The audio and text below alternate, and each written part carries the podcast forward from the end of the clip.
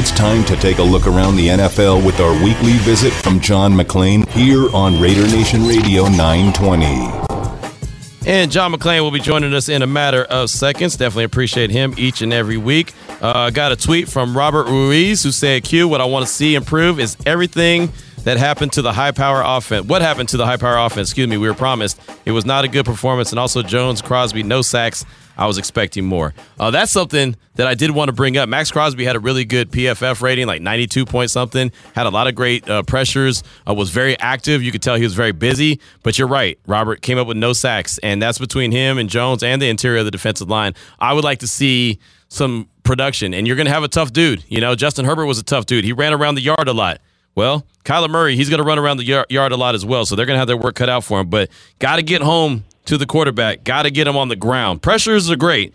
Got to get him to the ground as well. As promised, join us now on the phone lines from GallerySports.com and Sports Radio 610 is our good friend John McClain. And John, I do appreciate you this afternoon. What did you think of that game? The way it ended last night between the Broncos and the Seahawks, with Nathaniel Hackett deciding on a 64-yard field goal. Well, Q and Demond, I thought about it the same way you guys thought about it. It's one of the dumbest decisions I've ever seen or heard about because you have one of the greatest come from mind quarterbacks in NFL history in Russell Wilson. You know how bad he wanted to pull out that game. I've seen him make some miraculous comebacks, and I thought for sure I couldn't understand why they were letting the clock run down and you got Troy Aikman criticizing you. You've got the Mannings. You got Shannon Sharpe, Nathaniel Hackett. I'm surprised he could go back to Denver today and show his face in public because that was one of the worst decisions anybody has ever seen. And they left with a one point loss and allowed Geno Smith to start his starting career with the Seahawks with a 1 0 record. Right. Yeah, he did. He felt good about himself. Seattle felt good about themselves, and uh, just a bizarre night. It really was. And Nathaniel Hackett, as you mentioned, uh, some weird decisions he made late in the game. And look, they brought in Russell Wilson to Denver to let him cook, right? That's what they said. And then they took the ball out of his hand and had the field goal kicker attempt 64 yards. John, just none of that made sense to me. How do you think Nathaniel Hackett, how do you think he bounces back as the head coach? Well, they're lucky they get to play the Texans in Denver, so they ought to beat the Texans to be one and one. But boy, they very easily could have been two and zero. Oh. And I'll say this: the next time they're in that situation, I'll guarantee you he's not going to kick if he needs Russell Wilson to win the game. And Brandon McManus is a good kick. He had, kicker. He had the distance, mm-hmm. but he was one and eight from sixty plus yards. So there's no way you could feel confident in that. Give me Russell Wilson and his arm and his legs on a fourth and four any day of the week over a kicker trying to make the second 60 plus yard field goal of his career. And John, you mentioned the Texans playing the, the Broncos next week, and that that's going to happen. But the Texans they they tie their first week one uh, game. How, how, did that happen? Have you seen that happen before in week one? a tie? I, I haven't thought about it, Q. All I know is as uh, the Texans were anywhere from six and a half to eight and a half point underdogs to the Colts.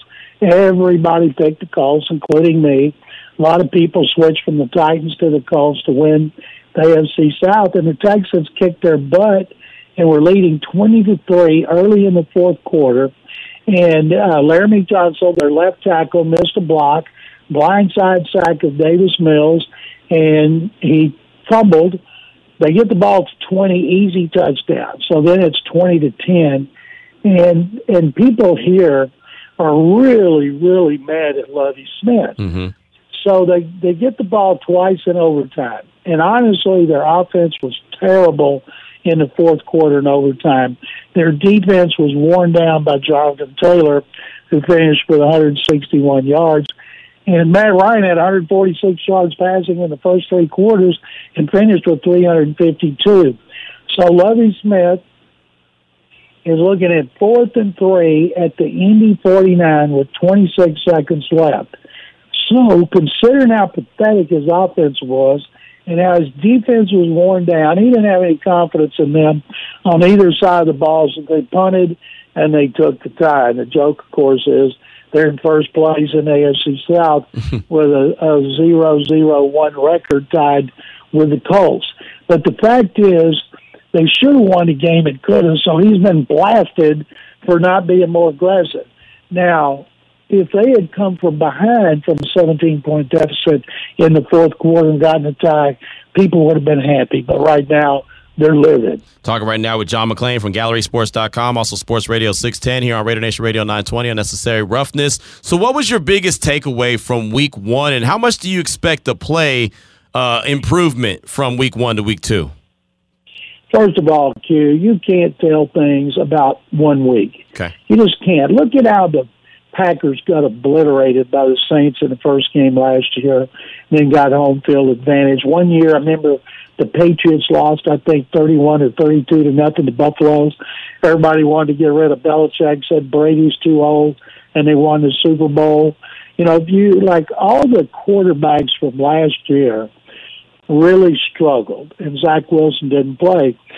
Davis Mills, the third round pick, threw for 240 yards, two touchdowns, no interceptions, and a 98.9 rating. He was better than the others, but Justin Fields, who had a 2.7 rating at halftime, threw two touchdowns in the second half. They beat the 49ers.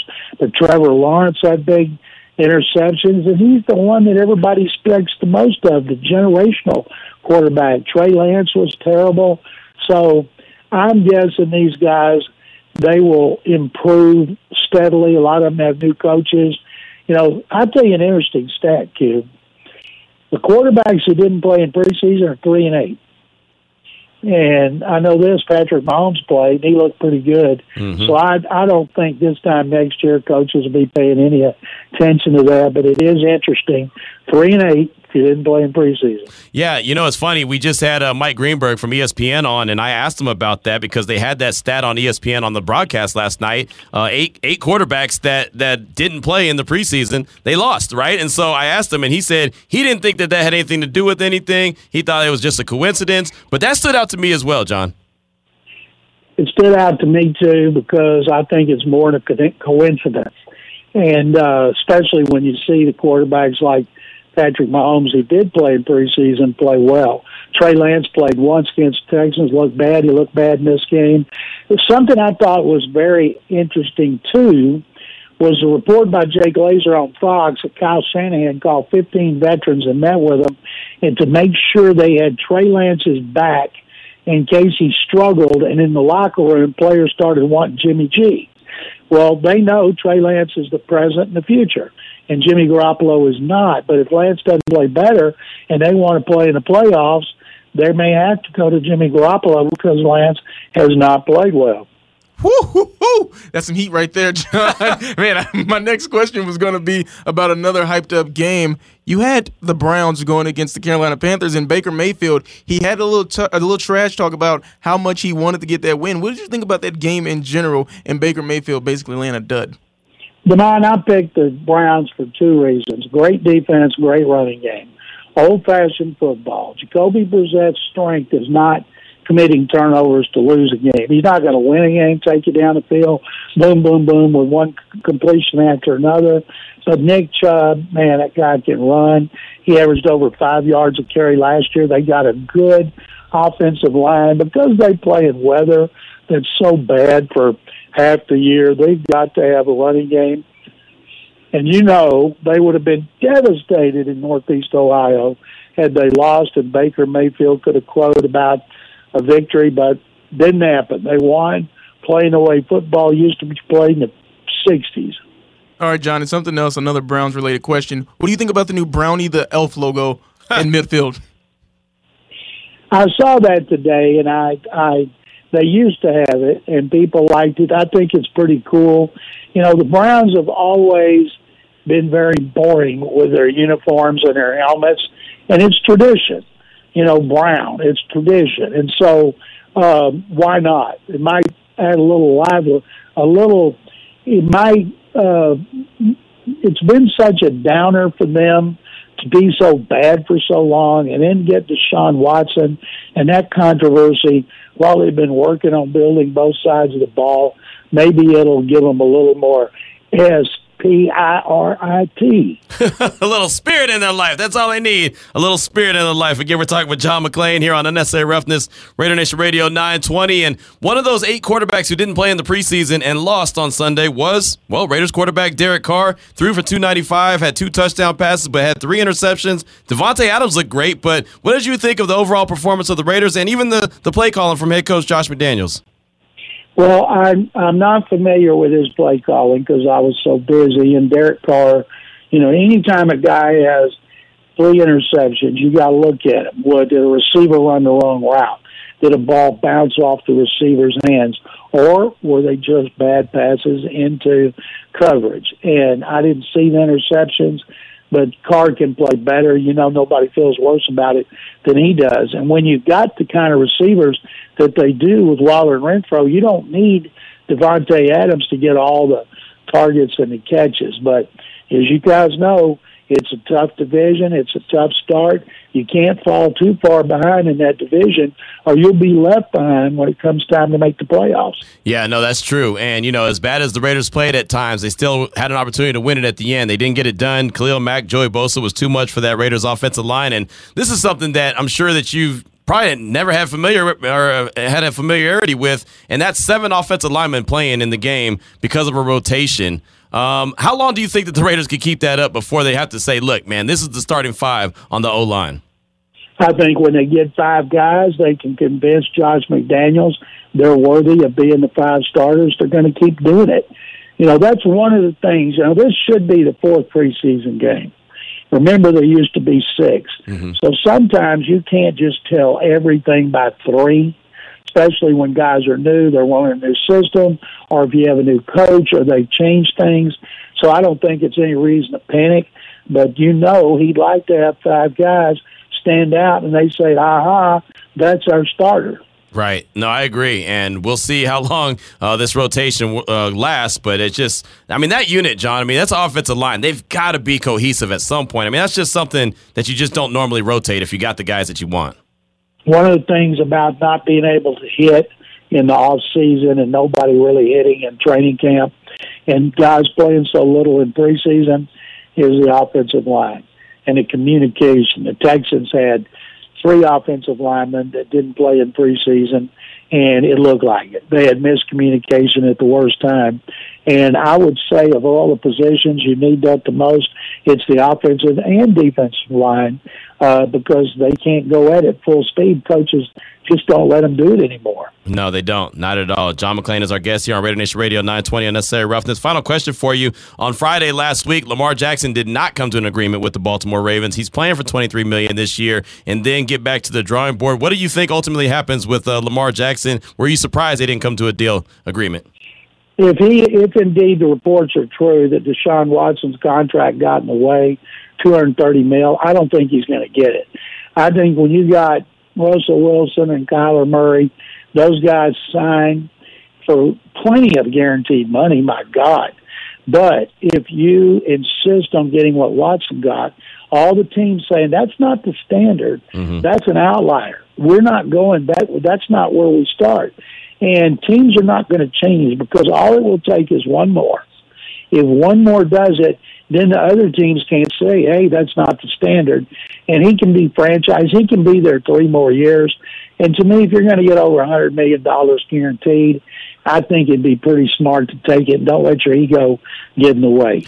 You know what? I want to ask you one more question. Dak Prescott got injured in that game Sunday night with the Cowboys, and he's going to be out for a while, even though Jerry Jones said they're not going to put him on IR. Uh, how huge of a blow is that for the Cowboys? You know, the truth truth is, Q, they weren't playing very well when he was healthy. True. And I know when he hit his hand on another player, usually when you break a bone, you hit it on a thumb. And Jerry Jones is acting like he'll be back in four games. I think that that's Jerry trying to pump up his players, his coaches, his fan base, the media, social media to know, hey, there's 16 more games and he could play 12. When the fact is, it won't be anybody's surprise if he has to miss a couple more. On the other hand, I heard Brett Favre talking on NFL radio today about that happening to him and what he underwent and how the pain, if you can play, he played with a splint, he played with the pain, And he said the problem was when he played where it was humid, he couldn't grip the ball like he needed to, Hmm. like in Miami or Tampa. And so I'm guessing Dak Prescott, you hope he'll come back for four because he's a great guy. You hate to see him out. But man, the Cowboys didn't look very good before that, and Philadelphia did in beating the Lions 38 35 with Jalen Hurts and A.J. Brown having 10 catches for 155 yards. And so it looks to me like right now the, the Eagles are the best team in that division, and I'm certainly not buying stock in the Giants and the Commanders after one game. All right, John, this is the official last one. Quick yes or no. Have you started House of the Dragon yet? Yes, I've watched every episode at least twice.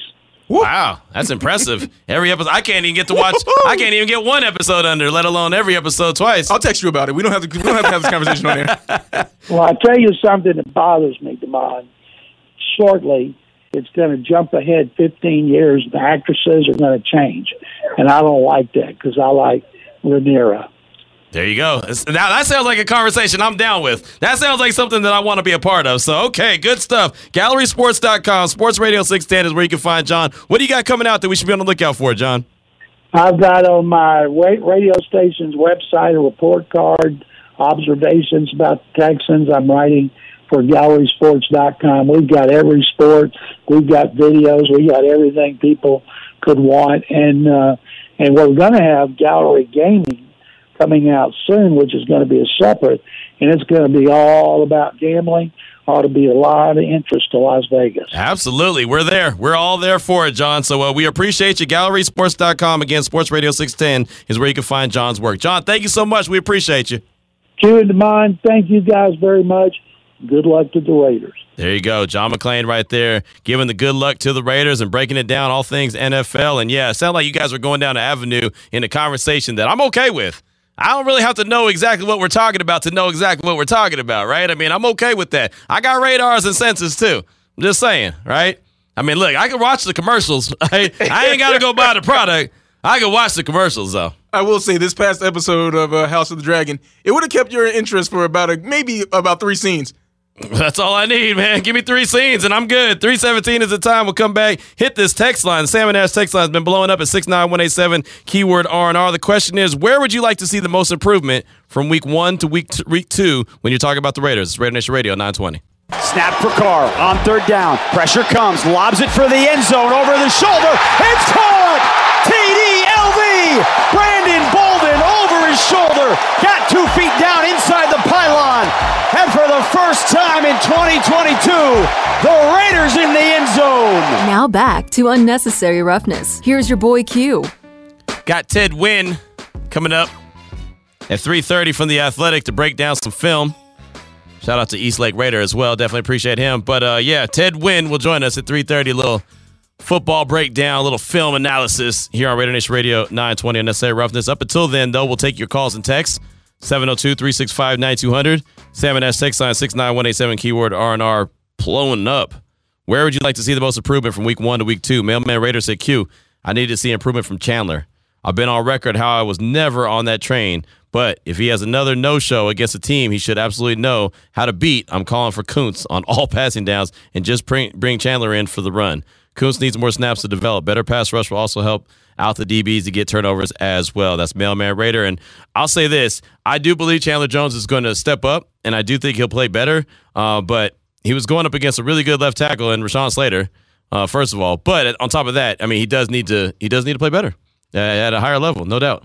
Real quick, first off, that text, appreciate you for listening, but come on, man, be real. There was one play where Chandler Jones basically had Justin Herbert by the ankles. Rich Gannon broke it down in his Yeah. uh, 33rd team Right, breakdown yeah. of, oh, Justin Herbert's so good. Because Chandler Jones has him by the ankle and he's still able to make the tackle. Right. And it goes to Maxx Crosby as well. Sometimes getting the pressures and it just doesn't happen. Sometimes these quarterbacks are just good. Sometimes they're just better. Yeah. And Justin Herbert was a guy that was really, I mean, he was unflappable. Uh, matter of fact, Ted put out a tweet earlier talking about the Raiders' defense and the pressure they were able to get on Herbert, and the fact that Herbert was just better.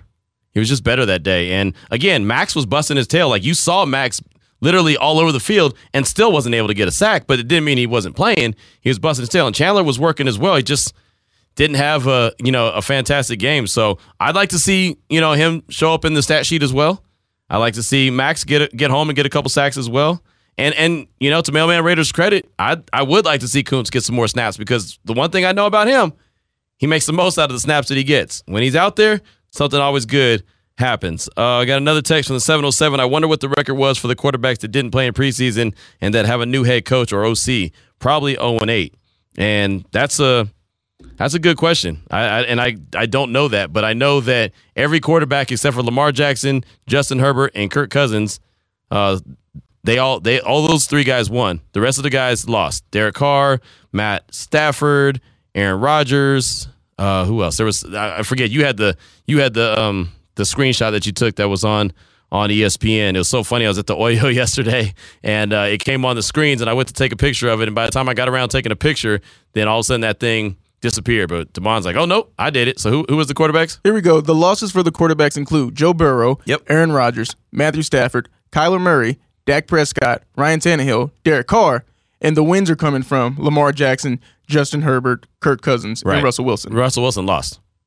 Oh, that, oh, that's right. He That's hadn't right. played. He hadn't That- played yet by the time of the played yet. graphic. Yep, Excuse exactly. Me. Yep. Add him to the loss column as well. Right, exactly. So he lost as well. So eight out of the eleven lost uh, yesterday or in this past weekend in, in week one of the NFL season. Uh, Rob in Oakland said, "I'd like to see two things change for next week. One, I want our offense to meet their defense with force, except for Davante. I feel like the Dischargers' defense pushed around the Raiders' offense. Two, I want our defenders to get their hands on the ball. Herbert threw the ball."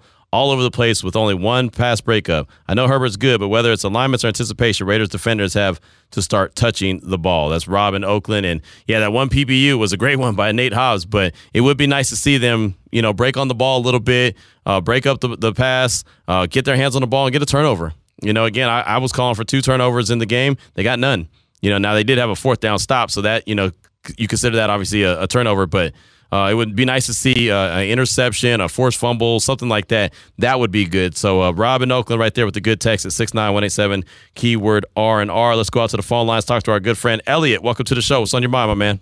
Hey, what's going on, guys? Uh, yeah, man. So thinking about what I want to see improve, uh, I, I think you guys nailed it with the uh, defensive turnovers. You know, that's huge. We didn't get any of those. I think if we get at least one, you know, it gives our offense one more shot.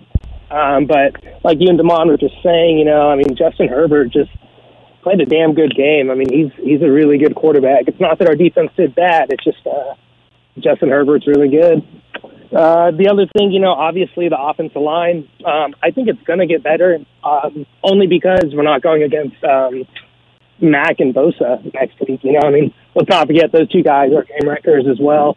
So uh, the only way our offensive line doesn't improve next week is if Andre James is out.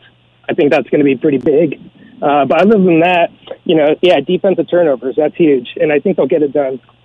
Good stuff, man. Thanks for the call. Definitely appreciate you. Let's hustle back out to the phone lines. Talk to our guy Mitch. I know we got a couple of people waiting. Mitch, go ahead. What's on your mind, my man? Welcome to the show. Hey, Phil, how are you? I'm blessed. Same here. So that's good. Um, hey, our running game has got to pick it up. That's pathetic, really. And, you know, Dominic Suh is still out there. And his price has to go down. You, you got to make it all for this guy. Can you imagine him? Look at that line. That, that I think that was the best line that the Chargers ever had. That was the best uh, effort they ever made in uh, 50 years of, of existence. Maybe 60. Excuse me. I am getting old. Nice. 60 years. Right. That was some uh, line they got. So, uh, Dominic Suh, if um, Chandler Jones get a little long in the tooth, I think Dominic Suh, he, he's still in good shape. Why not? All right. Thanks for taking my call. Hey, good stuff, man. Appreciate you. And yeah, you know, it's, it's funny about that. The run defense wasn't really the problem for the Raiders, right? I mean, they did a good job. I, the Chargers ran the ball a lot, over 30 something times, but they only averaged two point something yards a carry. There was many times they had negative runs. How many times did you see Sony Michel run for a five yard loss? You know, or try to run uh, east and west instead of north and south and, and, and suffer a loss. Only problem is that the Raiders, you know, be sitting there at second and 15 or second and 13 or third and 10, and they give up the, the first down. That was the problem. But the run defense wasn't really uh, the, the problem. My biggest thing was they weren't able to get any pressure from the interior of the line. Uh, so I, I would like to see that, and that maybe is where Suh comes in, where he's able to get a little bit more push than the Raiders, uh, the interior guys that they have right now, and Hankins and Andrew Billings, and you know guys like that. But I thought that the the run defense was okay. Uh, I think the Chargers did um, the Raiders actually a favor by running the ball as much as they did. right? I mean, they ran the ball a lot of times, but they only averaged two point something yards. I I take that every day of the week and twice on Sunday. They're going to only average less than three yards a carry. That's cool. Josh Jacobs, on the other hand, averaged almost six yards a carry. Problem is, he only ran the ball ten times. That's probably something that needs to to you know improve. Uh, how about Cucamonga Raider on the Salmon Ash text line six nine one eight seven keyword RNR? I want to see improvement from Raider Nation. Q. Yeah, I said it. I want to hear less dramatic fans on the radio talking about the season is over. Come on, fellas, be positive. That's from Cucamonga Raider. And well, I mean, you know how it is, man. Um, fans are short for fanatic. And one week the sky is falling, the next week everything is rainbows and puppy dogs, and you know these guys could do no wrong. So that's why we're here to kind of weather the storm. You know, as I, I mentioned on yesterday's show, that you know we're trying not to go all Twitter takes on on the radio, but I understand. We just at least we don't get any calls with people saying some just wild stuff like I heard on uh, JT's show when someone called in and suggested Derek Carr fakes an an injury or something just so they can get another guy in. And that I, I was like, I didn't have any idea where that came from. That's just bizarre. So yeah, that that we won't we won't let those calls get through. But sometimes, you know, again, fans get a little fired up and uh, upset by their team taking an L. But I think usually by Thursday, by Thursday, they're already looking to the next week and ready for that next game. And the next game on the docket for the Raiders is the Arizona Cardinals. Right now, jo- though, joining us on the phone lines from the Athletic is our good friend Ted Nguyen uh, at FB underscore Film Analysis on Twitter. And Ted, thanks so much for your time and. Want to talk to you about the offensive line and really want to talk to you about the defensive line as well. Uh, something I talked about I'd like to see improve from week one to week two is the O line rotation and really not have a rotation. Have five guys that you believe are the starting offensive linemen. They played seven guys on Sunday. What were your thoughts on what you saw as far as that rotation went? Uh, I, I think it was pretty strange because I, I don't remember seeing um, an offensive line rotate that much, especially when there was no injuries involved.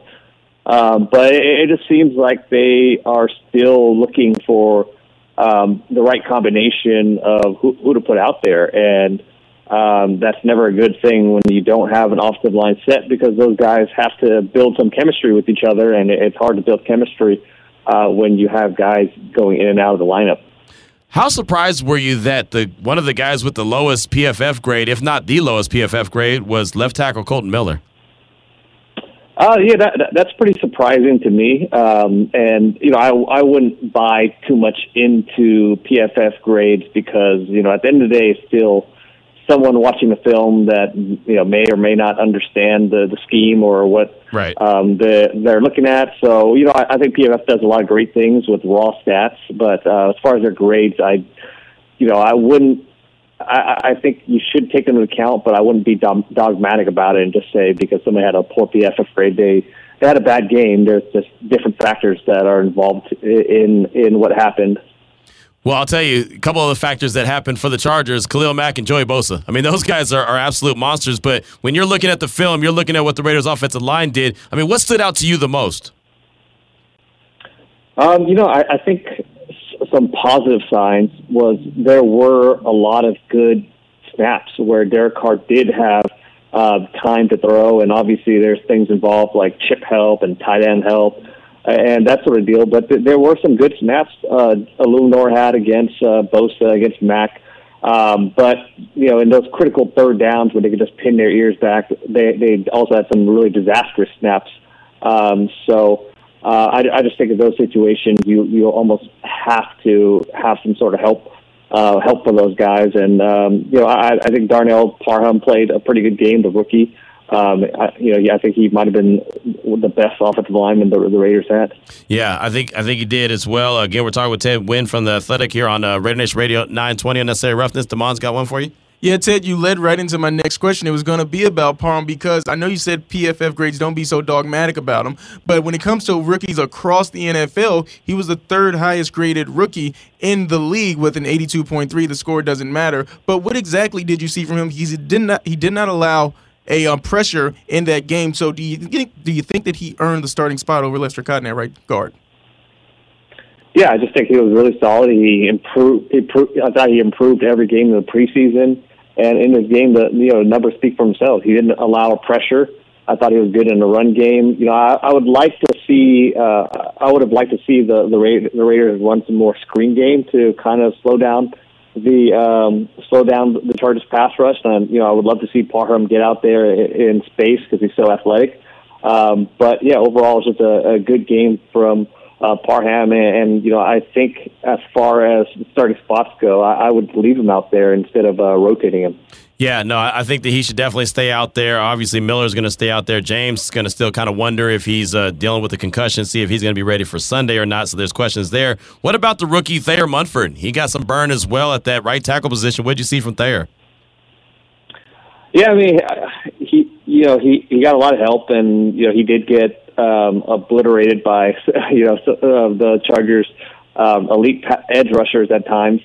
Um, but yeah, I mean, I, it's just it was just a small sample size against um, some you know top of the league type of guys, so it's kind of hard to really make anything uh, of his snaps well, I'll tell you, I mean, he's a seventh round pick, and he's getting some burn in the first game, and he's going up against guys like you mentioned, Khalil Mack, uh, Joey Bosa. That's got to be a little overwhelming as a, a seventh round pick. But uh, I mean, he was out there again, part of that seven man rotation. Ted, we saw the news today that Kelechi Osemele is in town. He's visiting with the Raiders. Now, if this was 2016, Kelechi Osemele, I'd be fired up, thinking, okay, that's a big addition right there. He hasn't played since 2020. If in fact he's in shape and he's in good condition, and, and, and they sign him what do you think that Kelechi Osemele, at this point of the game, 33 years old, hasn't played for a couple years, what he would bring to the table? Um, you know, I was watching workout clips of him, and he's lifting a ton of weight, so he does look like he's in good shape, maybe too good shape because he looks a little light. Um, but you know, at his size, uh, he probably would have to gain some weight, and if he did sign, he probably wouldn't play for uh, at least four four weeks. I, I would think. Um, so, I mean, he has experience at right tackle in, Baltimore. Mm-hmm. Um, so maybe they take a look, look at him at both spots. Obviously, if he were to be able to play tackle, which is would be a big ask, um, that would be the most ideal thing for the Raiders. But if he could also uh, play guard, and he looked really good in his last um, in his last action at guard with the Kansas City Chiefs before he got injured, um, that would be you, you know that would also be a boost for the team. All right, Ted, let's have a little fun. A bright spot for the Raiders Uh-oh. on Sunday was Davante Adams. Now, do you think that he was the best looking receiver aside from Justin Jefferson in the entire NFL? Because I know p- people want to say we even had a text that said, "Hey, Davante Adams wasn't brought in to have 150 catches a season. He was brought in to make Derek Carr's job easier." But it's still good to see him go out there and put up a monster performance. Yeah, no, I mean, anytime you make um, a, a trade with that much investment and you know hype around it. It's good to see him dominate the way that um, that he has been. Um, but you know, I, I do think that there were a few targets that were forced, and you know, Derek Carr could have spread the ball out a little bit more in, in the first half. But I understand the uh, emphasis on trying to go to Adams, especially you know at week one, and he's he's already your comfort blanket um, when you're trying to learn a new offense. And uh, you know, there there are definitely some um, rustiness and some growing pains trying to play in this new system for Carr. I thought. And some of those plays that you said that you saw that it was a bit forced and Derek Carr could have spread it around a little bit more in the first half. Who did you see on certain plays that maybe he wasn't looking at because he was trying to force it to Davante a little too much? Uh, there, there was one play I remember in particular where he tried to throw a fade to Adams when the corner was, um, you know, pretty much a lockstep with them, and there was a safety uh, over the top, and I, I believe it was Hunter Renfrow that was wide open down the seam. That could have been a, a, a pretty big play.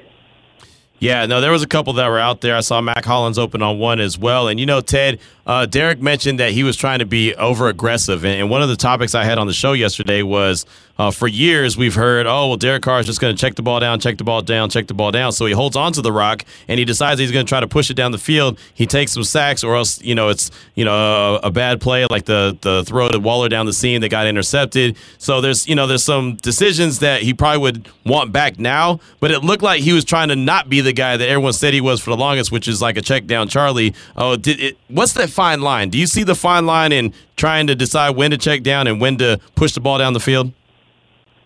Yeah, it, it is fine line, and you know when the the Raiders offensive line, you know, it has a difficult matchup. Yeah, you want him to get rid of the ball a little faster, but at the same time, you know, they're still trying to learn to build their chemistry. So I, I think that's why you know he did hold on to the ball at times, just wait for Adams to get open or Um, you, you know, he did force the ball to him at times, but you know, one of the decisions that I thought was the correct decision, but it was just a bad throw, was his interception uh, on his throw to uh, Darren Waller. Mm-hmm. Um, uh, you know, I, if he actually put that ball over the top of uh, Tranquill, the linebacker intercepted it, it could have been a touchdown. I mean, both, both I think they were in a, a cover four type of structure, and both safeties did not get much depth. So really, the the only guy that was uh, on Waller was Tranquill, and he was trying to catch up to him, running from linebacker depth. So if that ball was over the top, um, Waller could have ran for a touchdown. Talking again with Ted Nguyen here from The Athletic here on Unnecessary Roughness, Raider Nation Radio 920. You put out a tweet according to PFF. The Raiders defense ranked fifth in pressure percentage. Uh, uh, opponents against opponents dropbacks with pressure. Justin Herbert was unflappable. Uh, let's talk about that defense. Uh, Chandler Jones, a, few people have called in and said, hey, he was a no-show. We didn't see him in, in doing anything really on uh, on Sunday, but Maxx Crosby was all over the place. What did you see from that Raiders defensive line? Yeah, no, I, I thought you know they were really good against the run. I believe they the Chargers averaged less than three yards a carry. I thought Bilal Nichols was good against the run. I think Andrew Billings was good against the run, and he had, had you know he pushed a pocket on a couple occasions. Um, Justin Herbert's just a very hard quarterback to sack. I mean, he, he's a big guy. He moves very well. And uh, the big thing is he's just so comfortable with, when there's pressure. There's some guys that panic uh, he's just so comfortable with sliding around and getting rid of the ball before the pressure gets there um, that you know it, it it really did affect him. So I think some people were surprised at how much the Raiders actually pressured him. Um, but you know, just because they saw it from the TV angle and it, just the way Justin Herbert just makes it look easy. Um, but I think it is a good sign going into week two against the Cardinals because they have some major pass protection issues. And if the Raiders could bring that type of pressure against uh, Kyler Murray, um, you know, I think they'll have a good day. A couple more guys I wanted to ask you about real quick, guys that I thought had really good games. How about John Abram? Uh, what did what did you see from him? A guy who played every defensive snap for the Raiders. Yeah, they, they, they moved him around, and um, I, I didn't notice him, you know, getting burned in pressure. But I didn't finish the defensive film yet. I saw they moved him to a linebacker on a couple occasions too. Um, but yeah, I mean, he he didn't look like he was targeted much. So, uh, but I can't say much until I, I I finish the defensive film. Well, what about uh, Nate Hobbs, the guy that had the one PBU that that the Raiders had? It was a really good play late in the game, uh, breaking it up and breaking up a passing and giving the Raiders an opportunity to even win the game late. Uh, what did you see from Nate? If you were able to check him out. Yeah, for, from the snaps I saw, he looked good, and you know I think he's a big part of why Mike Williams was uh, a, pretty much a no-show for for this game. Uh, but I'm, I'm curious to what happen. What will happen now with a- Averett being hurt? Will yeah. you know Hobbs play a little bit more inside like he did last year, or uh, what they're going to do with that situation? But I mean, I, I really believe Hobbs is you know ascending to becoming one of the uh, premier defensive backs in, in the league, especially if he you know put, has more performance like he did in Week One. Ted, before we let you go, I wanted to ask you, what do you think uh, we should be looking for for this game against the Arizona Cardinals? What do you think needs to happen for the Raiders to come away with a victory? Uh, they're going to have to pressure, uh, bring a lot of pressure against uh, Kyler Murray, and I, I think if they cut down on turnovers and uh, protect Carr against a pass rush that's not nearly as strong as um, the one they face against Chargers, um, I, I think they could you know pull pull out this victory. Well, they'll be holding it down at uh, Allegiant Stadium. It's the home opener uh, on Sunday, so we look forward to that. Ted, uh, you got anything coming down the Athletic that we need to be on the lookout for? Uh, I'm, I'm, writing about the impact of the uh, top elite wide receivers uh, in Week One, um, including Davante Adams. Hmm. I think a lot of um, those top receivers just had monster days, and um, I, I'm just writing about how they impacted the game um, right now. So that should be out tomorrow. There you go. Well, we'll be on the lookout for it, Ted. We always appreciate when you join the show and uh, you know give us a little bit of film breakdown. And again, you can find Ted's work on his Twitter account as well at FB underscore film analysis. And with, with us here on Raider Nation Radio 920. Ted, thanks so much for your time, my man.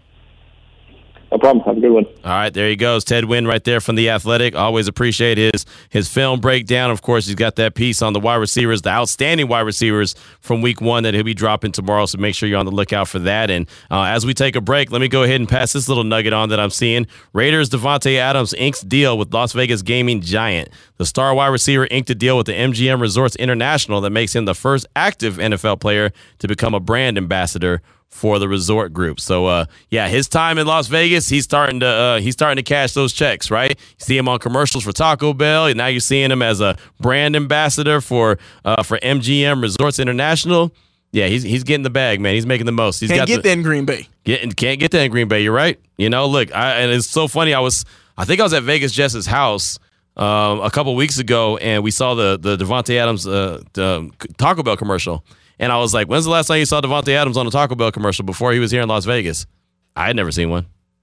Just saying, he's uh, he, he he's starting to starting to starting to thrive in this Las Vegas community. This was put it like that. Being here in Vegas is uh, good on and off the field for one Davante Adams. 344 is the time. We'll come back, close out hour number two. It's Raider Nation Radio 920.